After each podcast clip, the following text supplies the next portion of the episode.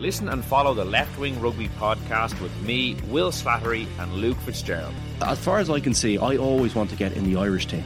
And that should be every young player's dream and ambition in this country. And if you're playing in a place where you're not going to get the opportunities in the big games, that they're the ones that get you picked. They are the ones, the Champions Cup games are the ones that get you picked. You need to be playing in a team and starting in a team for those games. It's as simple as that if you want to play in the Irish team. Every week on Apple, Spotify, or wherever you get your podcasts. Remember, you can stay up to date on the latest news with the Irish Independent WhatsApp channel.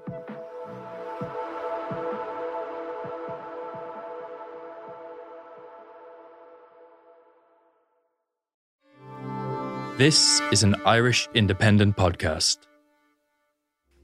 Let me ask you about QAnon. QAnon. QAnon. QAnon. QAnon. QAnon. Today on the Indo Daily, the rise of the QAnon conspiracy. So Q most certainly did send me, ladies and gentlemen. Q is the highest levels of the military and the intelligence community in the United States.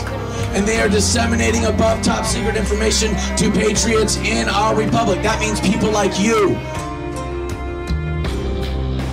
That was Jacob Chansley, or as he is better known, the QAnon shaman. His image with that horned headdress became synonymous with the January 6th riots in Washington, D.C. He, along with millions of others, believed that the world is run by Satan worshippers. And the man who'll put an end to all of this? Well, Donald Trump. Well, I don't know much about the movement other than I understand they like me very much, uh, which I appreciate. But I don't know much about the movement. Uh, I have heard that it is gaining in popularity and from QAnon isn't your usual conspiracy theory. It gained unprecedented traction since 2017 and has spilled over from its birthplace on the internet. Part of the genius of it is that the clues are so vague um, and it's such a sprawling movement uh, in terms of their belief system that you can really sort of get whatever you want out of it. So let's say you're already interested in the JFK assassination. Um, you know, you can find that in QAnon, or you're scared of vaccines. I mean, that's there too. But where did it all start? And is there any sign of its support waning? I'm Kevin Doyle, and today on the Indo Daily, I'm joined by political reporter with the Daily Beast, Will Sommer, whose new book, Trust the Plan, looks at the rise of QAnon and the havoc it's playing on American politics. Will, before we delve into this topic, and there's a lot to it, just give me the really basic overview as to what we mean when we talk about QAnon. Sure. So QAnon is a conspiracy theory movement, um, and they have a lot of beliefs, but but the sort of the key ones uh, are that the world is controlled by a cabal of satanic pedophiles in various world elite institutions like the Democratic Party and Hollywood and banking, um, and that they've controlled the world for hundreds of years. And now Donald Trump was recruited to run for president by the military in the United States to essentially arrest all of these people and maybe execute them. Um, and the people we're talking about here include Barack Obama, Hillary Clinton, uh, Tom Hanks, all these folks. Um, and that then after that moment, there's going to be sort of a, a utopia for everyone who remains. So, so that's sort of the the QAnon in a nutshell. And so it spreads from the people like Hillary Clinton and Joe Biden that we might expect to Oprah Winfrey and Ellen DeGeneres. It's it's how do you decide that someone is possibly part of this cabal? Sure. I mean, that's part of the, the, the, you know, fun, and I use that lightly, of QAnon. Um, so QAnon emerged in October 2017 with these clues that were posted on this anonymous online message board called 4chan. Uh, and they were very cryptic, and they would say, you know, this person's part of the cabal, this person drinks children's blood, or what have you. Um, and these clues were then pulled together by all the anonymous fans of Q, of Q. So that's where we get the QAnon. Uh, and they use that that to sort of create their world worldview, um, including who runs the cabal. And so, to get the timeline right here, it didn't exist until after Donald Trump, if you like, became the politician that he is today. That's exactly right. Um, the, the, QAnon started in October 2017, so roughly a year after Trump was elected. Um, and I think the timing on that is interesting. I mean, QAnon portrays Donald Trump as this sort of messianic figure, uh, whereas in reality, and particularly at the time, I mean, his presidency was really bogged down. Uh, he had delivered tax cuts for rich people, but if you were a sort of a grassroots Trump supporter. He hadn't done anything for you. You know, he hadn't arrested Hillary Clinton. He was under investigation for his Russia connection. Uh, and so QAnon offered a world where it said, look, actually, Trump is as amazing as we thought, and even more so. Um, and he's he's battling, you know, essentially demons. So, you know, why don't we give him a break? So, I I think that it, it's no mistake that it emerged at that time and sort of gave uh, these Trump supporters a psychological boost presumably though it, it does have links. People don't wake up one morning and become a, a, conspiracy theorist. So presumably those involved or those who've been sucked into it would probably have bought into pre-existing conspiracy theories if you like the kind of who shot jfk kind of stuff yeah, I mean, often people are already interested in conspiracy theories when they get into QAnon. I mean, part of the genius of it is that the clues are so vague, um, and it's such a sprawling movement uh, in, in terms of their belief system that you can really sort of get whatever you want out of it. So, let's say you're already interested in the JFK assassination, um, you know, you can find that in QAnon, or you're scared of vaccines. I mean, that's there too. Um, but then also, I've talked to a lot of people who weren't really conspiracy theorists, uh, who were just Trump supporters and they got into QAnon because they, or excuse me, they got into conspiracy theories because they got into QAnon. And so, does Donald Trump lean into this, or is this just something that happens around him? And I, I don't want to, sp- I don't want to get into creating conspiracy theory, Will, but like it seems very convenient from the Donald Trump, who we know told a lot of lies during that presidential campaign, uh, put out a lot of lock her up stuff around Hillary Clinton and others, and it seems that it very much suits his agenda. Yeah, very much so. I mean, initially, Trump was very wary of QAnon. Well, I don't know much about the movement other than I understand they like me very much, uh, which I appreciate. But I don't know much about the movement.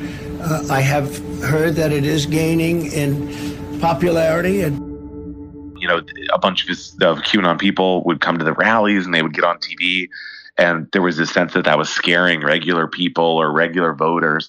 Um, so they tried to hide them. But more recently, since 2020, Trump has really been embracing QAnon increasingly uh, from saying, well, you know, I don't know about all their beliefs, but uh, but you know, what would be wrong if I was going after all the pedophiles? You know, that that's correct.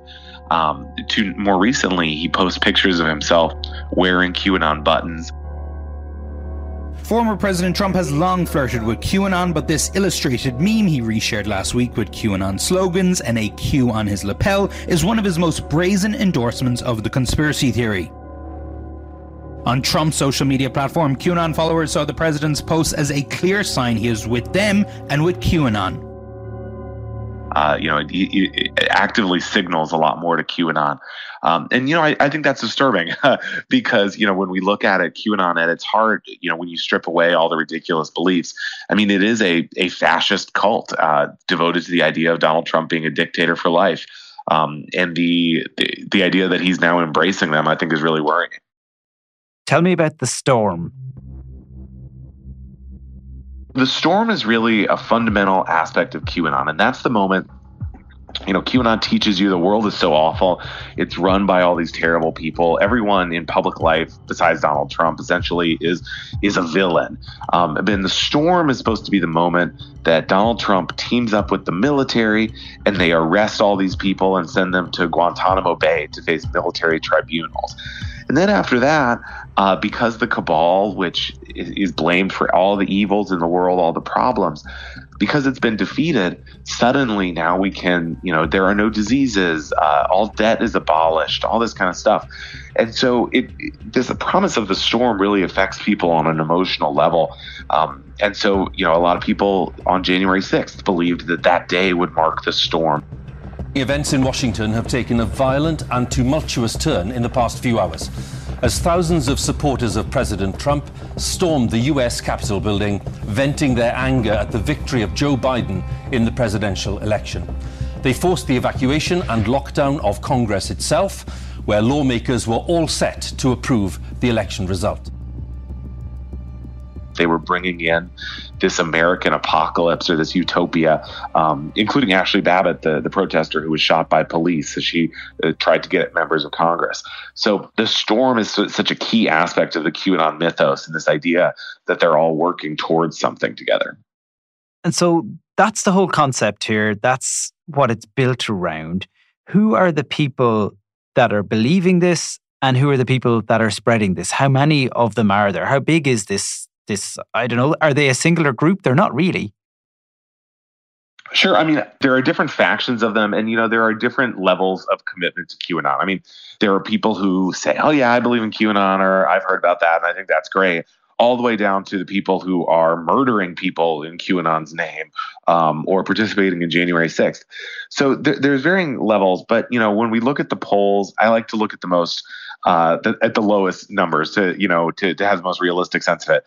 And at that point, we get between three and seven percent of American adults when they're asked, uh, "Do you believe in QAnon?" They say yes.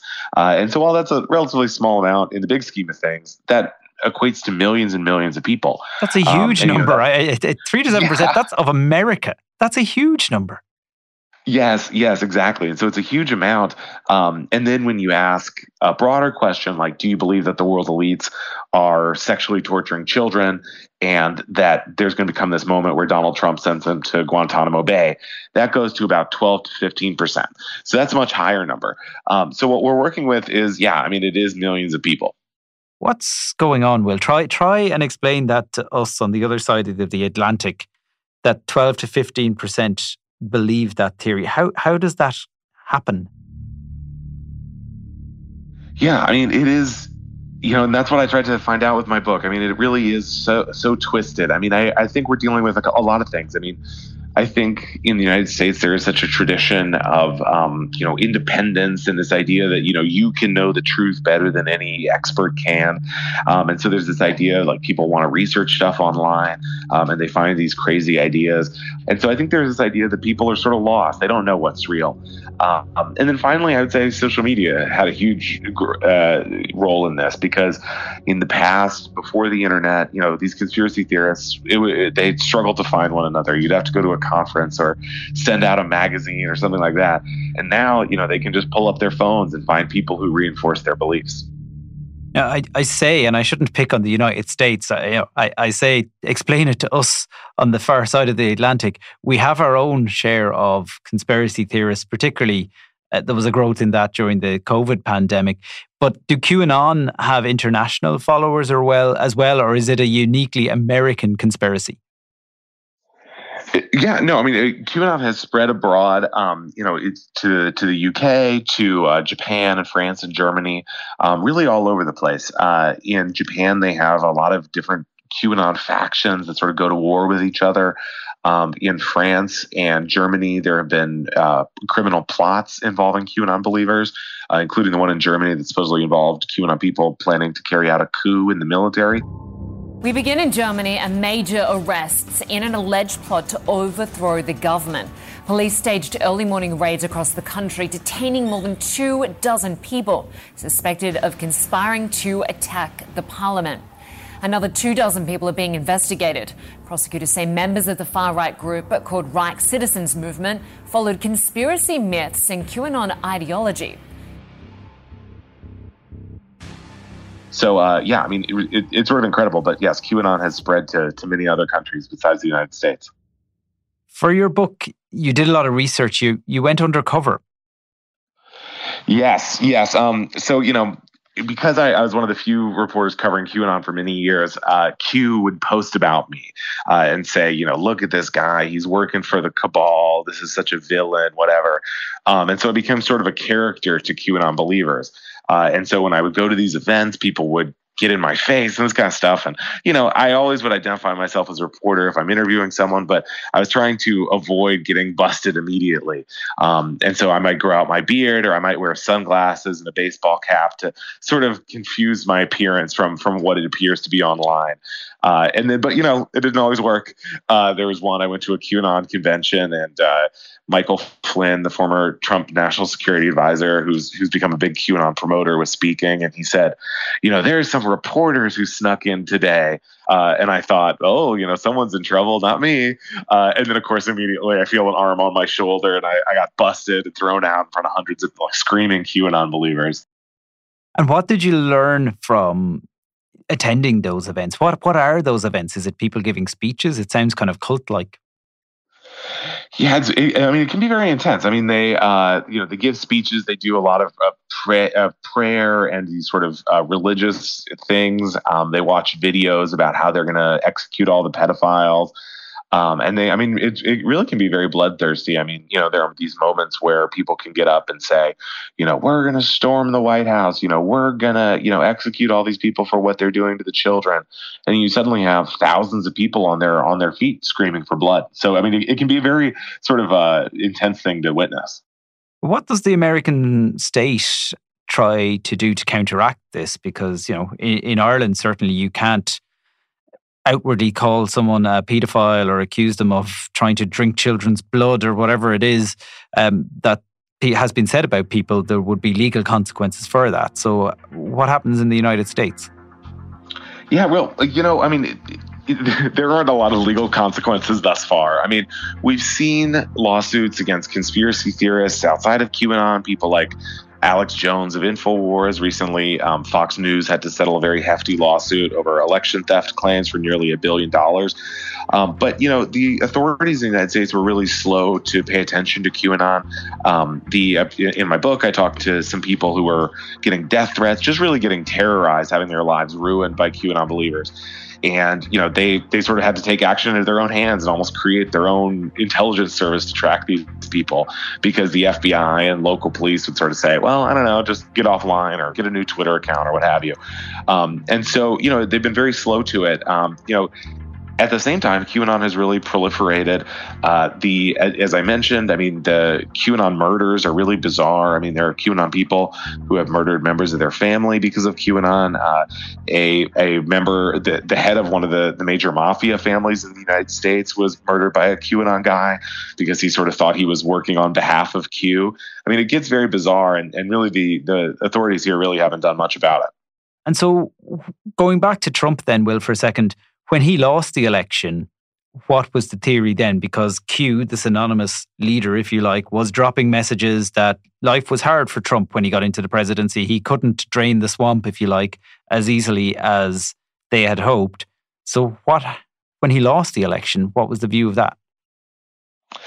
Yeah, um, I mean, it it it, really uh, it really shocked them initially. I mean, they were they they needed him in office to to carry out their beliefs as they saw it. Um, and so when Biden was inaugurated, uh, you know, I talked to a lot of QAnon people who said, "Oh, they felt sick, they wanted to throw up." I mean, it really shocked them. But they they they regrouped and they said, "Well, maybe Trump still is the president, and this the Biden presidency is being filmed on a Hollywood soundstage." Uh, or now they think, well, maybe the deep state was just a little tougher than we thought, uh, and now now they're just regrouping to work for Trump in 2024. And what about January 6th? Was QAnon, I guess, was one of the groups who brought people that day? Yes, yes. So, I mean, there were a lot of factions there. I mean, we know there were the Proud Boys, all these different groups. Um, but yeah, I mean, one of them certainly was QAnon. Uh, I, I think in my book, I lay out the case that I think QAnon has been underrated as a source of violence on January 6th because you had all of these people, we know at least 60 QAnon believers have been indicted, and that number is a little a few years old, so I think it's only gone up. Jacob Chansley, the self proclaimed QAnon shaman, has just been sentenced to 41 months in prison for his role in the January 6th Capitol riots. He was seen entering the Senate chamber with a spear.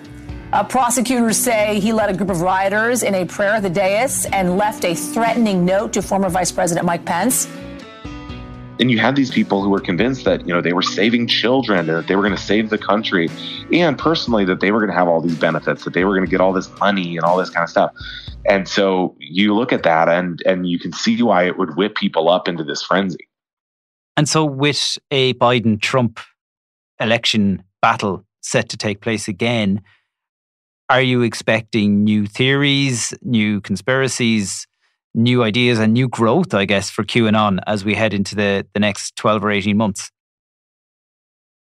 Yeah, I mean, I think QAnon really is going to sort of surge back. Uh, you know, we are seeing Trump uh, talk about them a lot. I mean, I, I think as he returns to the public eye more and more, I think they're going to rev up again. And you know, certainly we're seeing their their bans on social media get lifted. Uh, you know, certainly in the case of, of Twitter, a lot of QAnon people have come back. So I think we're we're we should brace ourselves for a new era of QAnon. Will, thank you very much. All right, thanks for having me.